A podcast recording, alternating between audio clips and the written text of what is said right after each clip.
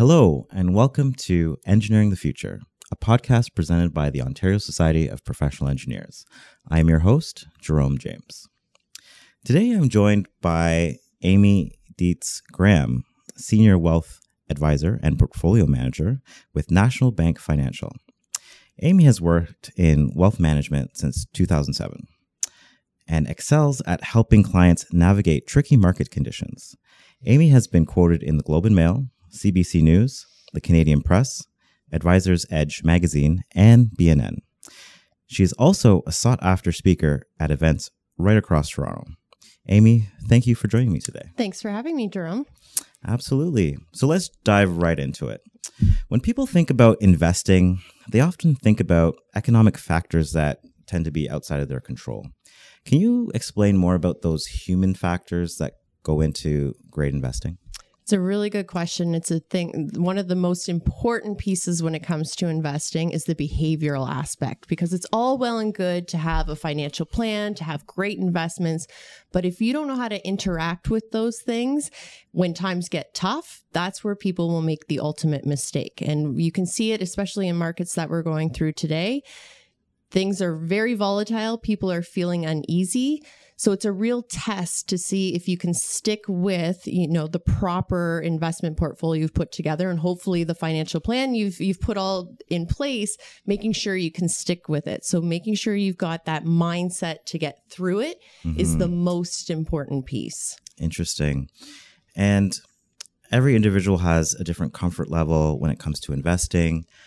As a portfolio manager, how do you assess each client's unique risk for like profile. Yeah, and this is something oftentimes clients would be used to. You have these questionnaires, right? And you fill out a questionnaire. Where do you fall? Are you feeling? Do you feel like you're a growth investor, a balanced investor, and and how do you handle risk? Mm-hmm. The way I look at it when we start talk to our clients is you really want to understand their personalities. Right. Right. So it's okay to check a few boxes, but really understanding your relationship with money. So a really good wealth advisor will spend the time getting to know you on a much deeper level. Um, questions things like, what's your first money memory?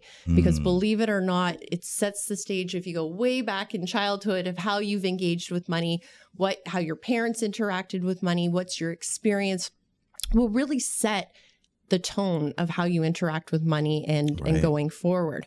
Um, you know, thinking about market volatility. If you remember seeing family members being really stressed about the environment that they're in, or maybe they had a good habit of investing when times are down, buying low that will really come into play um, later on in life. So, a good mm-hmm. wealth advisor will ask you a lot of different questions to understand your comfort level, asking questions such as, you know, if you had, you know, $100 and it dropped to 50, how are you going to feel? Right. Are you going to feel upset about it? Are you going to feel okay? Are you going to want to invest more? All of these types of things will come into play to really assess your true risk.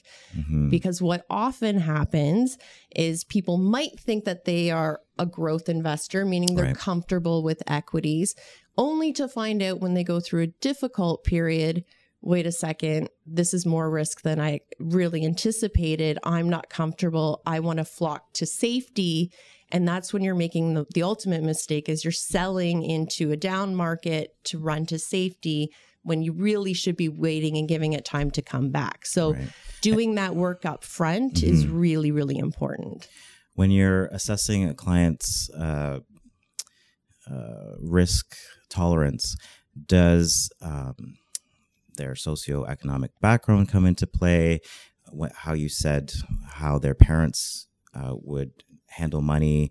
Do you see certain um, techniques that are passed down f- for different groups and, and not so much for other groups? And how do you assess the gap of knowledge that um, you would want to have someone to have um, before they go into an investment. So, a big part again is understanding all the different moving factors. So, everything that you just touched on absolutely needs to be part of the conversation. And since we're talking, you know, with a group of engineers, I'm married to an engineer. So, you know, if we generalize for a minute and we look at the traits of an engineer, what are some of the common traits? Well, oftentimes they're curious people. So, they like to understand in detailed oriented people getting to know them on that level so that you can engage them in terms of what they need to know to feel comfortable with an investment is really, really important. So I know my engineering clients, for the most part, they like understanding why we selected an investment to really understand what makes it tick because it's not a perfect science.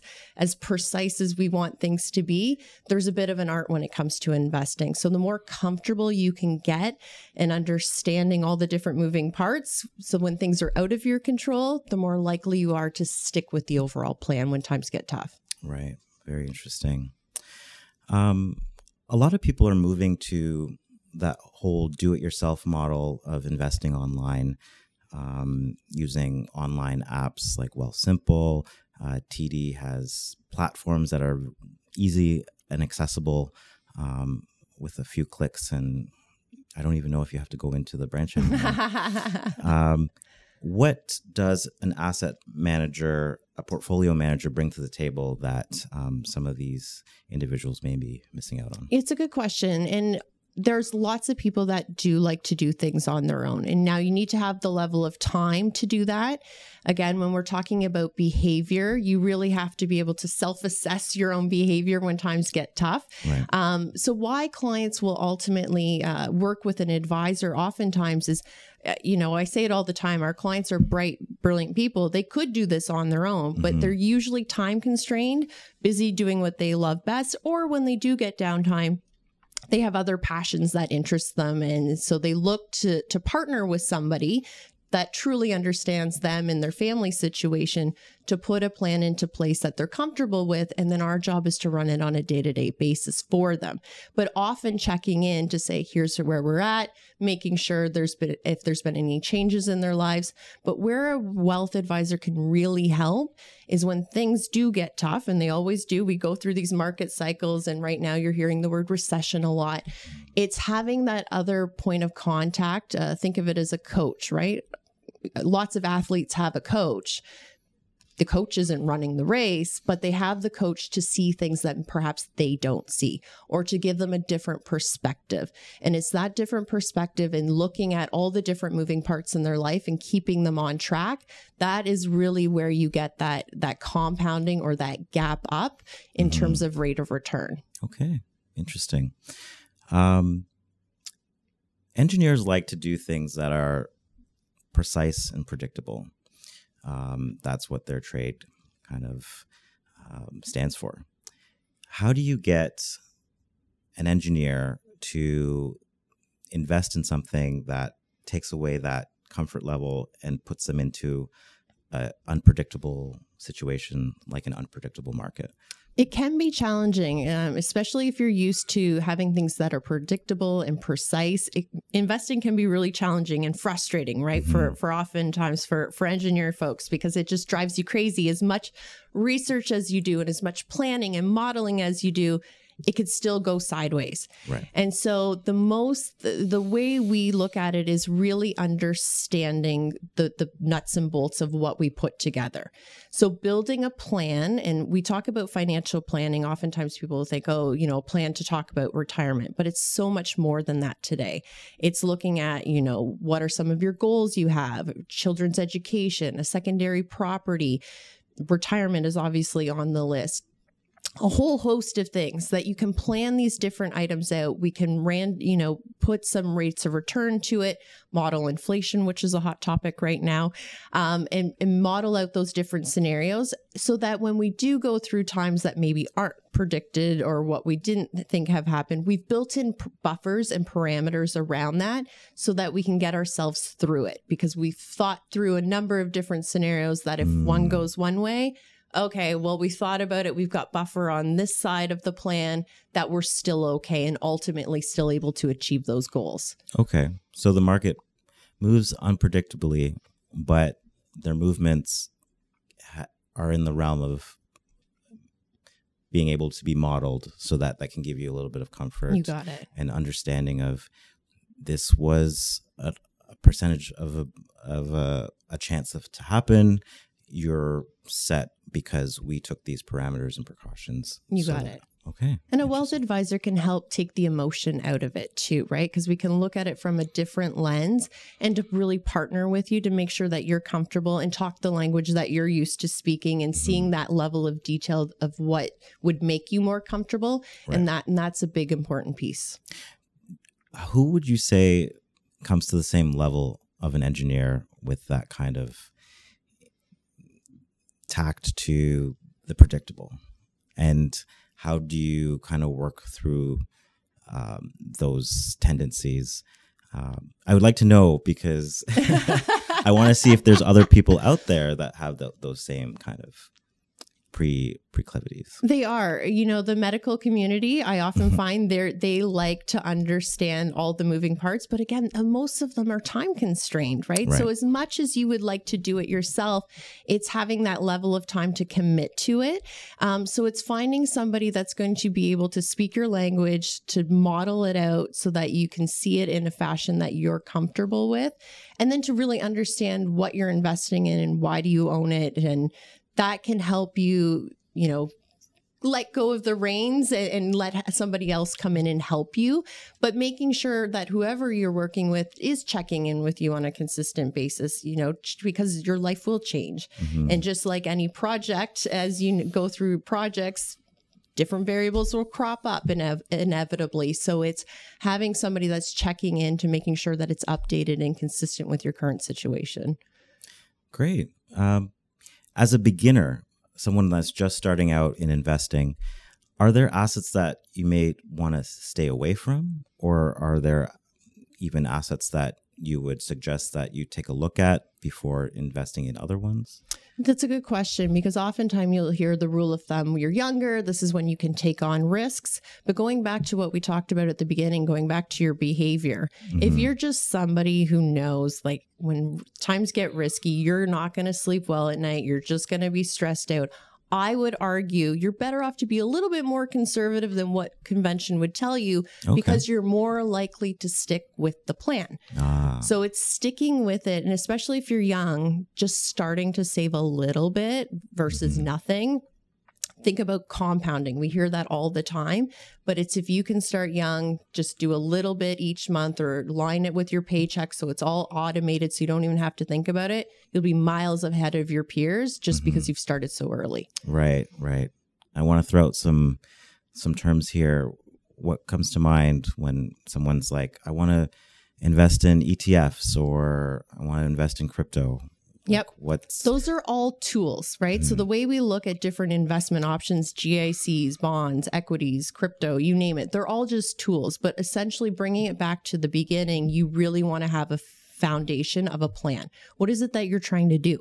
What kind of rate of return do you need to get your goals? It's all interesting to think about, you know, what did the TSX do this year or the S&P 500? Interesting fact, but does it really matter if your rate of return to reach your goal, maybe you need a 10% rate of return, maybe you Mhm. only need a 4% rate of return? That will tell us what tools we need to engage to get to whatever goal you're trying to do. So it's more about your personal benchmark versus what the indices are doing. Okay. Um, that's interesting. So it it, it kind of takes away the idea that oh I have to be in one thing versus another, Right. And it's okay. And again, aligning with your goals. So it's maybe, you know, a young person aspires to have a house. Maybe that's their first, you know, big goal on their list. That's going to be in different engagement than somebody who perhaps has a longer term plan of, you know, I've got my children's education 20 years down the road from now. Mm, That's very different. So having those specific goals and specific conversations that helps a wealth advisor figure out what tools we need to bring to bear in order to achieve those. right. So there's many different factors that go into making these life changing decisions. And the beauty is, once you get to the bottom of the plan, it's time to start all over because your whole situation has probably changed again. So it's, we start again, and uh, we're always keeping up to date as life changes. Right. Interesting.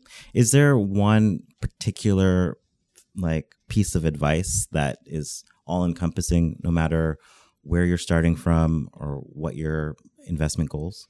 I think having a real honest conversation with yourself as to what your true risk parameter is so that you can set up a, a, foundational plan so that when you get through difficult times it's you don't make the ultimate mistake like we saw in 2008 where you know a high proportion of canadians sold to cash only to miss the turnaround of the market. We don't want people to go through that because that can really have a, a, really major impact longer term. So it's really understanding yourself and then putting a plan in place and then to execute that plan ongoing. That sounds like great advice. Thank you so much, Amy, for breaking it all down for us today.